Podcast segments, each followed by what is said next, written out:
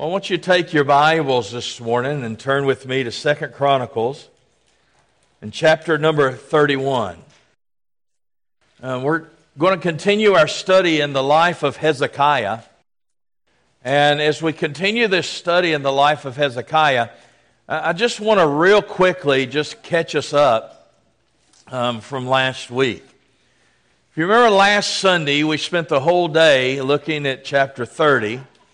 And we did it in, in surrounding the Lord's Supper. As we took of the Lord's Supper Sunday night. Now, in chapter 30, if you remember, Hezekiah has now, by decree, the priests have cleansed the temple. And then we come to chapter 30, we find out that the people began to allow God to cleanse them personally. And not only that, but they go throughout Jerusalem and begin to cleanse Jerusalem. They begin to pull all the idolatrous things that Ahaz, Hezekiah's father, had put in every corner of the city. And so they cleanse the temple, they cleanse themselves, and then they cleanse the city of Jerusalem. And all of this was in preparation of taking of the Passover which they hadn't celebrated in a long time. And you understand the Passover pictures the lamb that God gave to them to deliver them from death and to deliver them from the death angel. Now, here's the reality. As we looked at that last week, I tried to use it in a way to help us prepare to take the Lord's Supper. And then we came back Sunday night and we found out in chapter 30 uh, about them actual taking of the Passover, and then we, in turn, took of the Lord's Supper. Now, you may think I'm weird when I say what I'm about to say. I've been here six and a half years.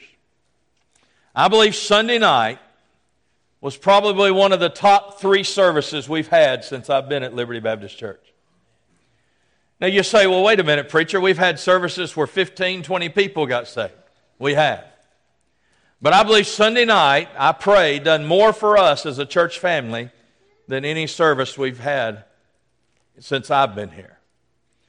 And one of the things that is reason for that is this.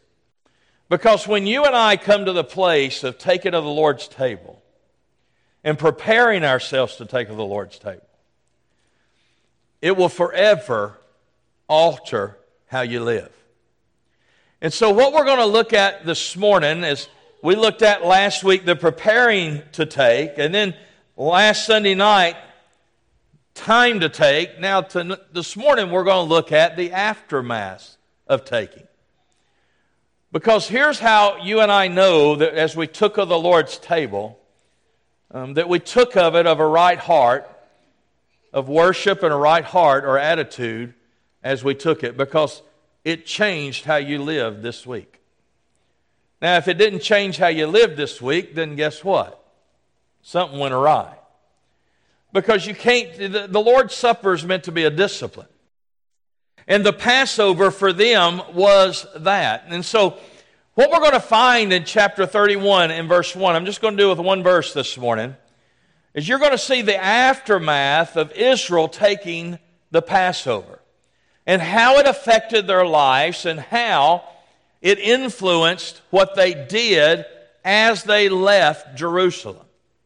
Just as I probably destroyed them all.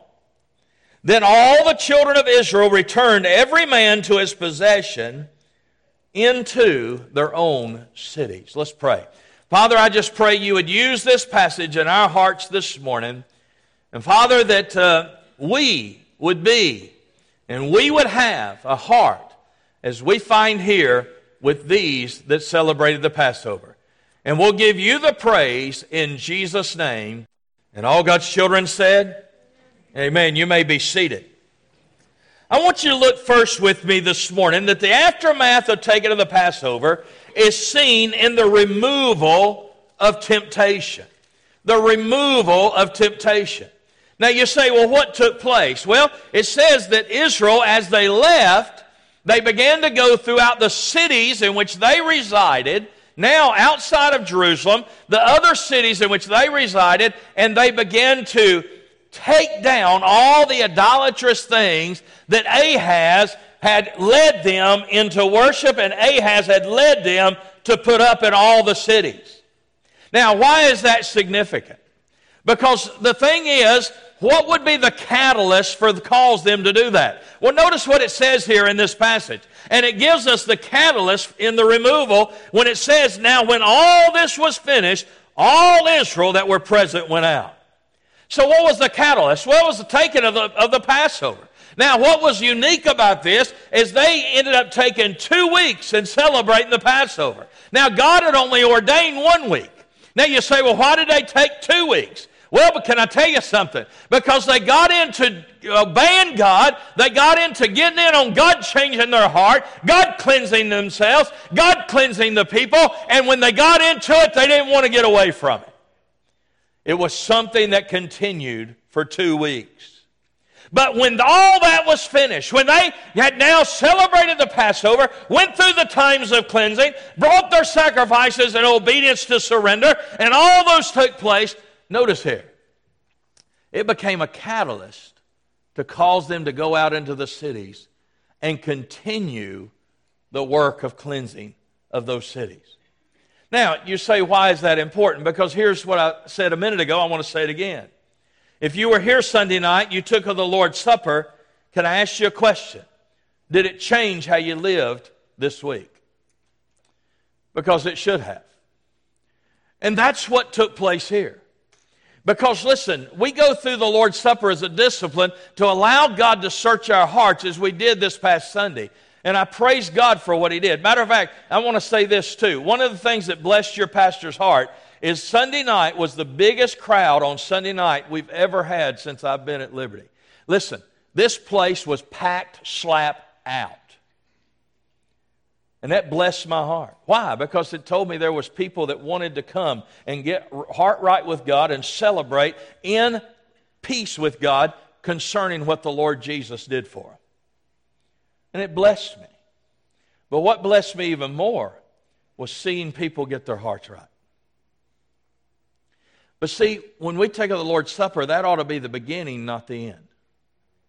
That ought to be the beginning of continuously allowing God to do this work in our lives. And what happened with Israel is this became a catalyst which they went out, went out into all Judea and eh, listen, Judea, eh, Benjamin, and then Ephraim and Manasseh means the southern and the northern tribes of Israel. They went into both providences and they began to go in all the cities and began to tear down the idols and the idolatrous things in every city in which they came to.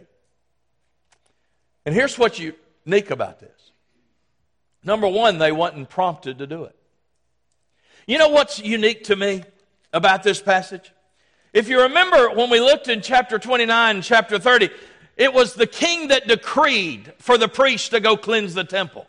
It was the king that decreed that the priests would cleanse themselves. But yet, here we find in this chapter that now this is not a decree of the king. This is not something in which the king says, now go to the other cities and get rid of all that junk in the other cities. No, no, no. They did this of their own volition. Why? Because they got in on what God was doing in their hearts and their lives for two weeks and getting under the things of God. They couldn't help themselves. They wasn't prompted. But here's another thing they wasn't prodded. You know, I want to tell you something. If you and I have to be prodded to obey God, we better check up. See, obedience ought to be something that's a natural outflow a natural outflow of the desire you have in your heart. And so what happened here was these folks now had a, had a whole different uh, mindset about them. And now obedience to going and removing all of these things that were so evil concerning what they gave themselves for, to for year after year after year. It became something they didn't have to be prodded. They didn't have to be prompted. They just wanted to obey. See, that's when you know you're walking in the life of Christ. When no one has to prompt you or prod you to obey. The Spirit of God's enough to give you the desire and enable you to obey. It's amazing what takes place. But notice this about this text. Look at it real closely with me. Notice what it says. It says, Now, when all this was finished, all Israel that were present went out into the cities. So, what does that say? Well, there's some that didn't participate. And they didn't go in these cities and start pulling down the idolatrous things. Why? They wasn't present. Now, y'all gonna love me, say amen. God designed for us to assemble together for a purpose. This wasn't something God just come up with that's optional. There's a purpose in it. And so, what took place was who were the ones that followed through? Who were the ones that showed fruit of repentance? Who were the ones that showed fruit of cleansing? It was those that got in on the Passover. Those are the ones that followed through after the word, afterwards. And that's what's so important for us to understand that all that God did in designing the church and all that God did in designing these disciplines like the Lord's Supper, all these things were meant for a purpose. All these things were not something God just came up with and said, hey, here it is. If you want to take part. If you don't, don't worry about it. I understand. I got news for you. God don't understand that stuff. He don't because God designed it for a purpose. And so, what you find the catalyst in the removal. Notice the continuity in the removal. Notice what it says all Israel that were present. So, how many of the people that came to take of the Passover got in on this? All of them. Can you imagine? Let me just put it to you in preacher's language. Y'all got this? Say amen. Can you imagine if after we left this service, every single one of us went out and obeyed God in whatever God told us to do? What do you think would happen to this city? What do you think would happen to this church? What do you think would happen to our families and our communities?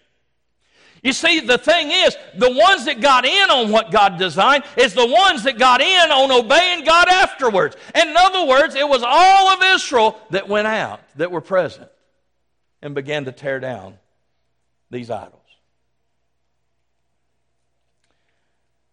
It's something which God intended for the body as a whole. And the body as a whole responded in a proper manner. You see, this is something that God is trying to get us to understand that, that with, as, as one family, as one people, as one church family, as one brothers and sisters in Christ, joined together in one body being Jesus, that we all ought to have a heart to obey God. You say, well, you know, some obey more than others, but it shouldn't be that way. We all ought to have the same heart to obey God. But now I want you to look at a third thing about this removal of temptation the, the con- completeness in the removal. Notice what it says. It says they break the images in pieces, cut down the groves, threw down the high places, and the altars out of all Judah, Benjamin, Ephraim, and Manasseh. So, what took place when they went out into their cities? They left Jerusalem, two weeks of celebrating the Passover. God did a deep, deep work of cleansing in their heart. They leave Jerusalem, and as they leave Jerusalem, they're going to their individual cities, northern kingdom, and southern kingdom, mattered not. And as they went to the individual cities, it says, and they went and they began to pull down the groves. They began to pull down the idols. They began to pull down the things that they had once given their knee to and worship and bowed to because they they were taught to. And they began to pull them all down. But notice the picture here. And they did it until they were utterly destroyed. See, when God asked us to obey Him in areas of our life, it's not something that God does whereby we partially obey. God wants us to fully obey in our life. Let me give you a picture. There's back in Second Chronicles chapter 23. There was a time uh, when they were crowning the king, Joash. And when they did, there was the high priest there that had instituted that Israel go out and cleanse themselves and cleanse the city of all idols. Now, Israel mobilized themselves and went out and began to do that very thing. But here's what is caught that you need to see. But they did not remove the high places. Now you say, why is that important? Well, the high places were the places in which the idolatrous worship was taking place. In other words, they went through the city and removed the pieces of, of idolatry that was throughout the city, but they did not touch the high places. And can I tell you why that's important? Because guess what? They went right back to their idolatry. Why? Why is it important that God wants us to remove all these things in our life? Because it's temptation, and you think, well, I can say no whenever I want to say no. I got news for you. If that's your mindset, you're already defeated. You can't. He can't. Let me put it to you this way God's got to remove sin from your heart before He can remove sin from your person. Can I tell you what true victory is? Y'all love me? Say amen. Victory is not you having a temptation pulling up your belt, saying, No, I'm not going to do it. That's not victory. How many agree? The Bible says in James that temptation, true temptation of sin, comes by the fact you already have a lust or a desire for it. So that's where temptation begins. You have a lust, you have a desire for it. So, so let me ask you a question. So, what is true victory? Is true victory, well, I've got a desire for it, but no, I'm not going to do it. I'm strong. I'm not going to do it. Is that victory? No. So, what's true victory? Where God causes you to take what you used to desire, what you used to accept, what you used to give yourself to, what you used to probably even enjoy doing, what you used to find yourself as a crutch when you didn't feel good, and then bring you to the place where you detest that very thing you used to accept and you used to like. And therefore, God roots the desire out of your heart. And when He roots the desire out of your heart, here's the amazing thing it stops being a temptation. That's when you're walking in victory. And this is what's going on. What did, what did they do? They went into all these cities, they began to remove everything that was true of their life before Hezekiah. Everything they gave themselves to. Now you say, well, preacher, listen, I, I, you just can't find Bible for this. Well, I'm glad you asked. There is Bible for this. Matthew chapter 5, verse 29. Look what it says. Jesus speaking at the Sermon on the Mount. Now, how many agree if it's Jesus speaking, it's truth? Can I tell you all the Bible's truth? All right, but watch, it's in red. Jesus is speaking. Now, watch what he says. He said, If thy right hand eye offend thee, put a patch over it. If your right eye offends you, does it say put a patch over it? What does he say to do?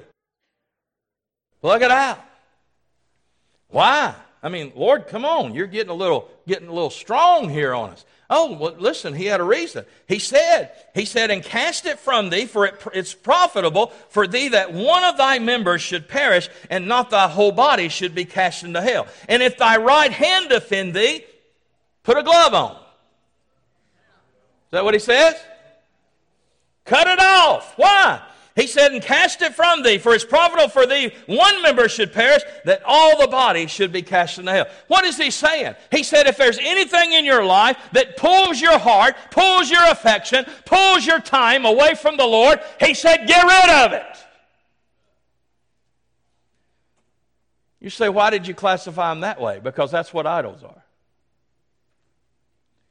Anything you give your attention and heart more to than the Lord is an idol. And so here's the reality I, I, have people come to me all the time over the years and they say, Preacher, you know, I, am really struggling with this in my life, and, and, and I, it's, it's a habit in my life. I don't want it to be in my life, and, and I don't know what to do. And I tell them, I say, Well, whatever it is, get yourself in a place where you have nothing to do with it. You have to separate yourself from it utterly. And they look at me and they go, Well, I can't do that. Now, here's what I tell them well, you really don't want to be delivered. And you wonder why people don't want to come to me for counseling. I mean, listen, I mean, let me tell you something. I mean, let's don't stick our head in the sand. Let's, let's just be real today. Can we do that? Can I tell you the number one sin in men in this society in which we live? Pornography. Six out of ten seminary graduates two years ago confessed they gave themselves to pornography. Six out of ten seminary graduates. So, what do you think it is among, and by the way, it's becoming real popular with ladies as well. So, ladies, don't think you're off the hook. So I've had people come to me with, with problems with pornography. I, they say, What do I do? I said, Turn your phone off.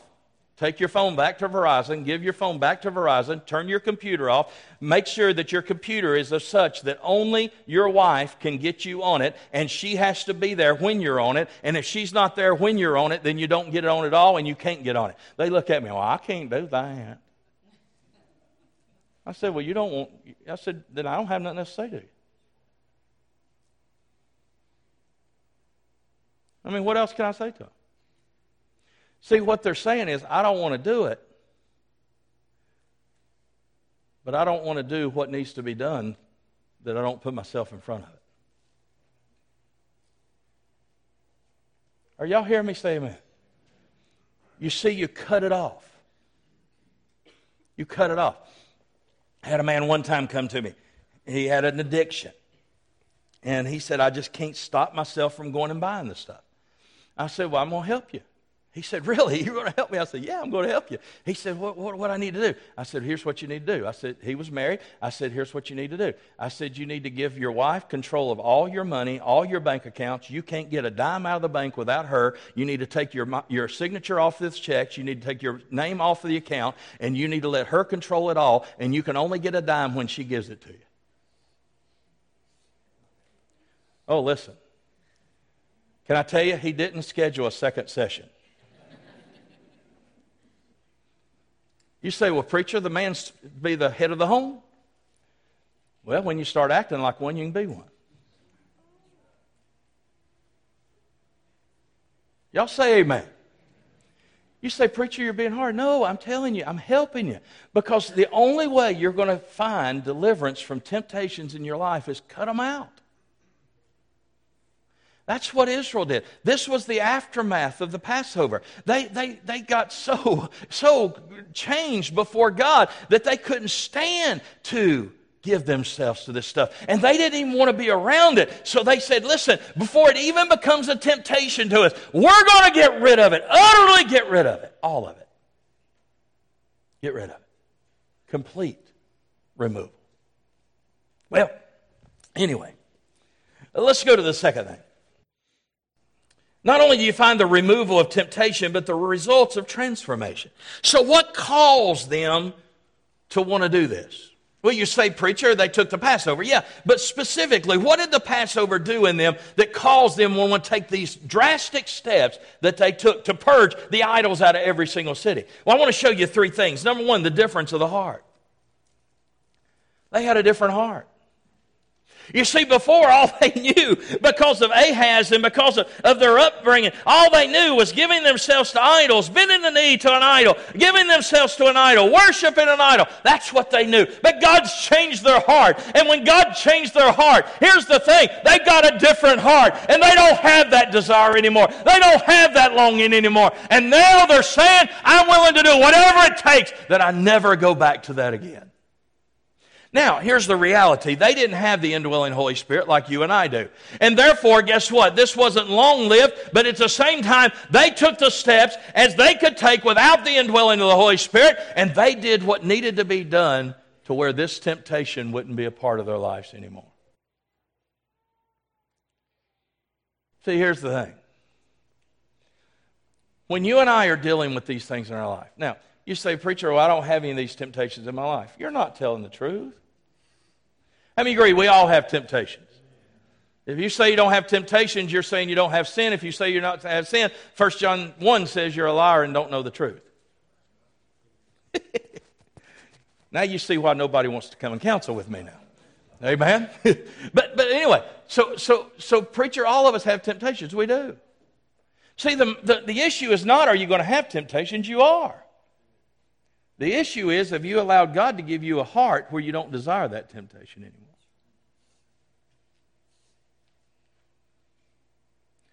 And you say, Well, preacher, I still desire it. Then you need to shut yourself up with God until God changes your heart. It's that simple. How many agree that Jesus was tempted three times in the wilderness? Y'all remember that? All right. Were they viable temptations? I mean, they were appealing. To, to humanity, they would be very appealing. I mean, one of them was what? Listen, you, you can have all this. You say you who you are, prove God. Jump off. He's been fasting 40 days. Turn these rocks into bread. You're hungry. How many agree all those would be filling to the flesh? You say, why didn't Jesus give himself to them? You say, well, you know, preacher, he's God. I mean, he, you know, as God, he's just not going to give himself to those things. No, he was man. He was 100% God, never ceased to be 100% God, but he's living as 100% man. So, so why didn't he give himself to him? Because even though he was man and God, 100% of each, he didn't have a desire for him. So even though they were literal temptations, they wasn't a temptation to him. Because he didn't have the desire.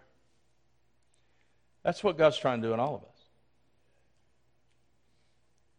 Is God changing your desires, giving you a different heart? And by the way, a different heart comes with salvation. He gives you a new heart. But notice this not only did they have a difference in heart, they had a desire for holiness. I mean, they did not want these idols and these idolatrous things to be a part of their lives anymore. Why? Because they had come to the place of celebrating the Passover, knowing what the Passover meant, cleansing themselves, seeing God cleanse the priest, seeing God cleanse the temple, seeing God cleanse themselves. And they wanted to walk in obedience to God. They wanted to walk in the holiness of God because God had set Israel apart in the Old Testament to be a testimony to the rest of the world. Now, the holiness of God why do you know that? Because God gave them the law, and the law was to, to tell people about the holiness of God. And they just wanted to be about the holiness of God. You say, well, preacher, if I'm if I go that far with this stuff, uh, it's going to be Jesus in the morning, Jesus at lunch, Jesus in the afternoon, Jesus at night. I mean, what do you expect me to do? I, listen, I don't expect you to do anything. But can I ask you a question? Why would that be bad to have Jesus in the morning, Jesus at lunch, Jesus at afternoon, and Jesus at night? What would be wrong with letting Jesus be the center of every single thing you and I ever do? And everything we do, we're conscious as God, is this going to bring you glory? Tell you something. If you have consciousness, is this going to bring you glory? It'll stop 90% of what we do. I have people come to me say, say to me, preacher, is it okay if I do this? Here's what I say to them. Two things. I said, well, if we were standing in the sanctuary, would you do it in the middle of the sanctuary? No! So what does that tell you? Second question I say Is it going to bring glory to God? Well, I don't guess it will. You answered your own question. How many agree I'm not going into professional counseling? I think it's good counseling too, Mickey, but I mean, I'm just saying that's not what people want to hear. You see, there was a difference in their heart, and there was a desire of holiness that came out of the difference in their heart. Look at the last thing here. Notice the demonstration of humility. You say, I don't see humility in this. Oh, it is. How long had they been in idolatry? Several years. You remember Ahaz reigned for several years. And even before Ahaz, they were in idolatry. And, so they were worshiping these Assyrian gods that Ahaz had come into cahoots with, the king of Syria. And they were worshiping these Assyrian gods. Now, think about it. So you have these, these dads, you have these moms that traveled to Jerusalem. They didn't leave their kids behind, they brought their kids with them. So they traveled to Jerusalem. They go and take the Passover. As they go and take the Passover, they get changed. God changes their heart. God gives them a desire for holiness. And now all of a sudden, they're going back to their own cities and they're removing all the idols from their own cities, maybe even from their own homes. And how many agree today that that had to be a humbling thing? You say, why is that? Because all their kids knew about their parents was idolatry. Can you imagine those conversations? Son, well, maybe it went this way. Dad, why are you taking all those things down? You used to bend a knee to them. Well, son, I was wrong. You know why a lot of people don't deal with their sin? Of course, going to have to walk up to somebody and lay their pride aside and say, I was wrong. Parents, can I tell you the best thing you can ever do for your kids? Grandparents, the best thing you can do for your grandparents? How many agree we're not going to be sinless perfect till we get to glory? Do y'all agree with that? Say amen. I'll tell you the best thing you can do for your kids and grandkids. Instead of just saying, Lord, I'm sorry, which you need to do, say it in front of your kids. Son, I'm sorry that I didn't lead you in Bible study every night. Son, I'm sorry that I didn't make you be in church every time the doors are open. Son, I'm sorry that you didn't see faithfulness in me. And I put everything else above the things of God. Had a lady come to me in the first church I pastored. She was a deacon's wife. And here's what happened. All right? She was a teacher, public school teacher. And uh, the principal had a staff meeting. And the principal said, Now, this is not optional. Every teacher's got to do this. And you say, Well, what was it? The teachers had to make the children read the new Harry Potter book and do a book report on it. And they had to teach through it. Well, this lady that was in our church, the Lord had just saved her about a year ago, a year earlier, and, and she, man, God just radically changed her heart. She was a deacon's wife. God saved her while she was a deacon's wife. And I mean, God just radically changed her heart. And, and, and after the, the meeting, she walked up to the principal and she said, ma'am, she said, I'm just telling you, I'm not doing this.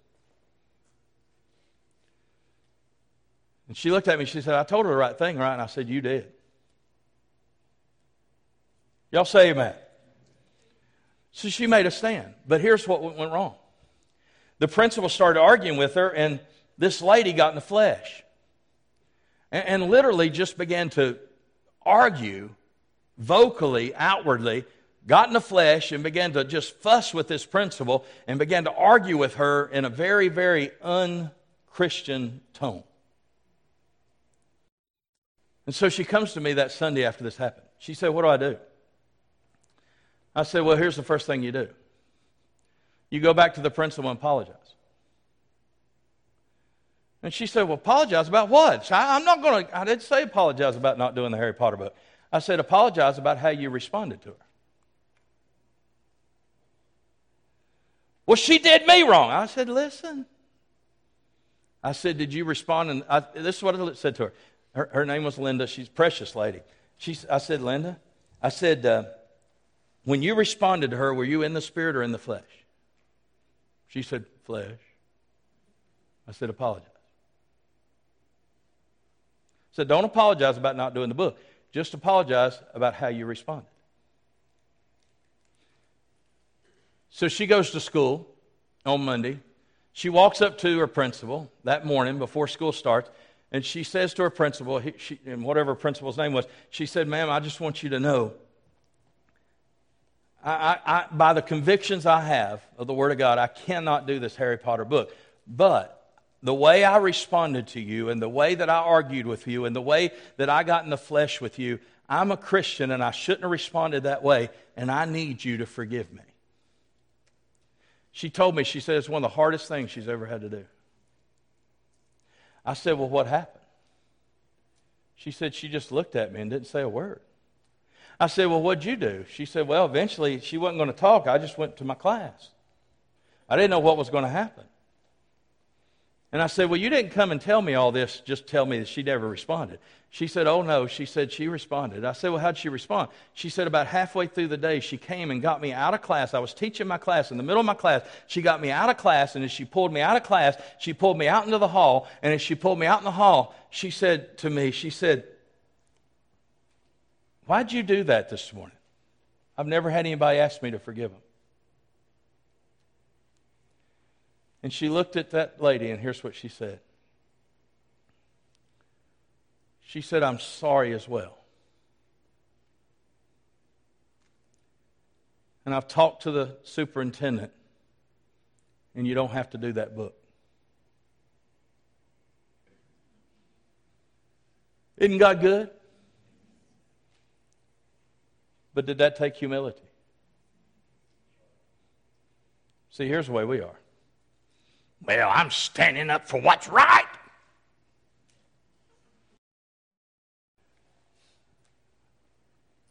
Can I tell you something in love? Get over it.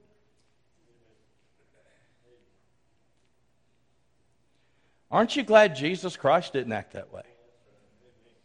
Because it wasn't right for him to die for our sins. It wasn't right for them to accuse him and him not defend himself. It wasn't right for them to nail him to a cross. It wasn't right for God to put all the sin of the world, you and me, upon himself. It wasn't right. I, listen, from a, from a legal standpoint, from our humanity, from our flesh, none of that makes sense. But God knew that was the only way, and Jesus Christ was willing.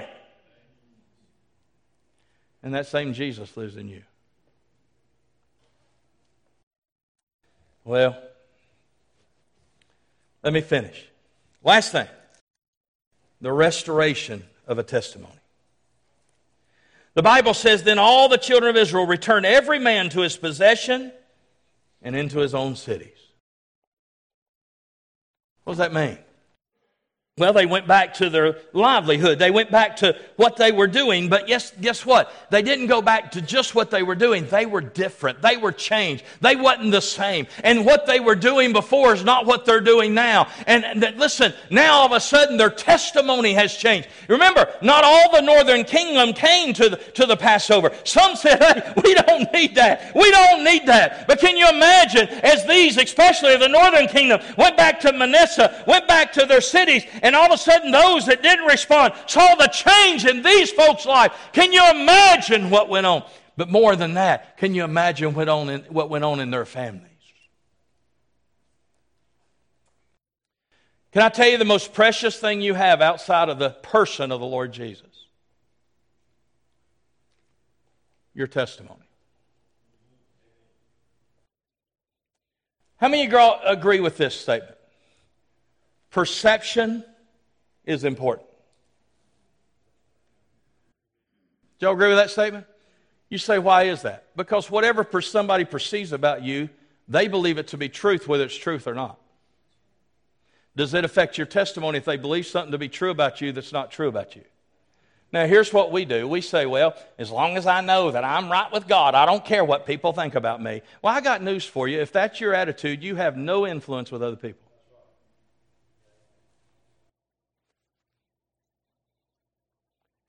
Because God saved us to use us. And we need to be very careful with our testimony. So, why did they go and pour, pull all these idols down? Not only did they not want them to be a temptation, they didn't even want to be identified with them anymore. They didn't even want the appearance that they were identified with them. Why? They were changed. Now, watch this with me, okay? And I, am I'm, I'm done. This is my last thing, and I'm done. Okay? Watch this with me.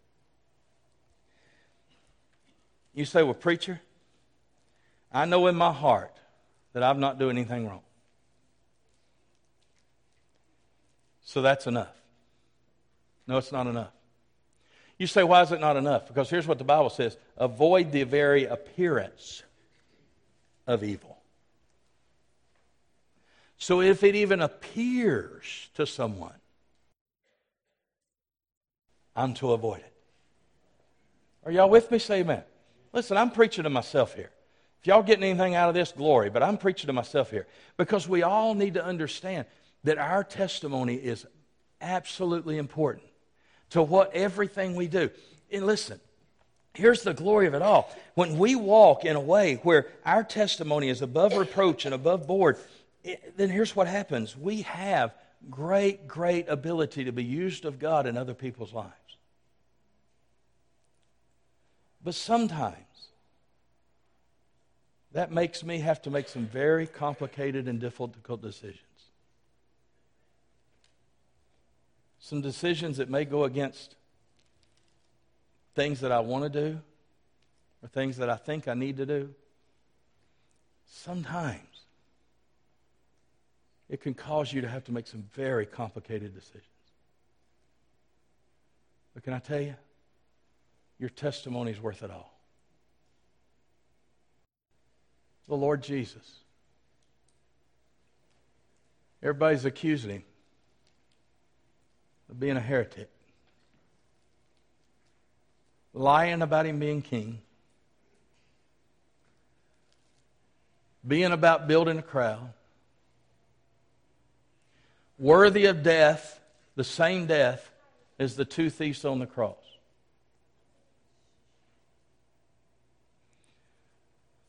But when it came down to it, did they have anything in his life that they could go back to and say, that right there proves what we're saying. No. You say, how do you know that? Because the most heathen out of the whole group. I mean, this is what the religious leaders were saying about him. Are, are you listening? Say amen. But the most heathen of the whole group, Pilate. What Pilate say? I find no fault in it. People will be influenced by more of what you do than they ever will be by what you say. I can say everything right. And if they have a, a perception that I'm doing it wrong, they're not going to listen to the thing I say. So, what are you saying, preacher? I'm saying to you, out of all the love I have in me, if there's any things in your life that's causing you to wrestle with temptation, or any things in your life that's pulling your heart away from the Lord, or anything in your life that's, that's causing you to, to give yourself to habits or, or to give yourself to addictions or to give yourself to any of those things in your life, I am pleading with you but I understand that only the Spirit of God can give you the desire to do it, no matter what I say. But I'm here to tell you why don't you go through the cities of your life and cut it all out? To where they're not even temptations anymore. It'll change your testimony. It'll change your family. It'll change you. And it'll change everybody around you. I promise you. It'll help you. Father, I love you. I praise you and I thank you. Thank you for this truth. Thank you for this passage. Father, I pray today that, Father, that uh, we have come out of last Sunday with a heart that is different, a, a, a desire for holiness greater than we've ever had before. And Father, there's been the demonstration of humility in our life, having to deal with some things that we just really and truly, in our humanity, really don't want to deal with. But Father, we know that we need to. And we're willing to humble ourselves, take whatever steps we need to take to get those things right with you. Father, I love you. I love these people. I praise you for what you're doing in our midst. I praise you for what you did last week. But Father, I pray that last week was just the beginning. Just the beginning of bringing us to a deeper intimacy with you. And Father, when we have a desire for you, we'll run to you.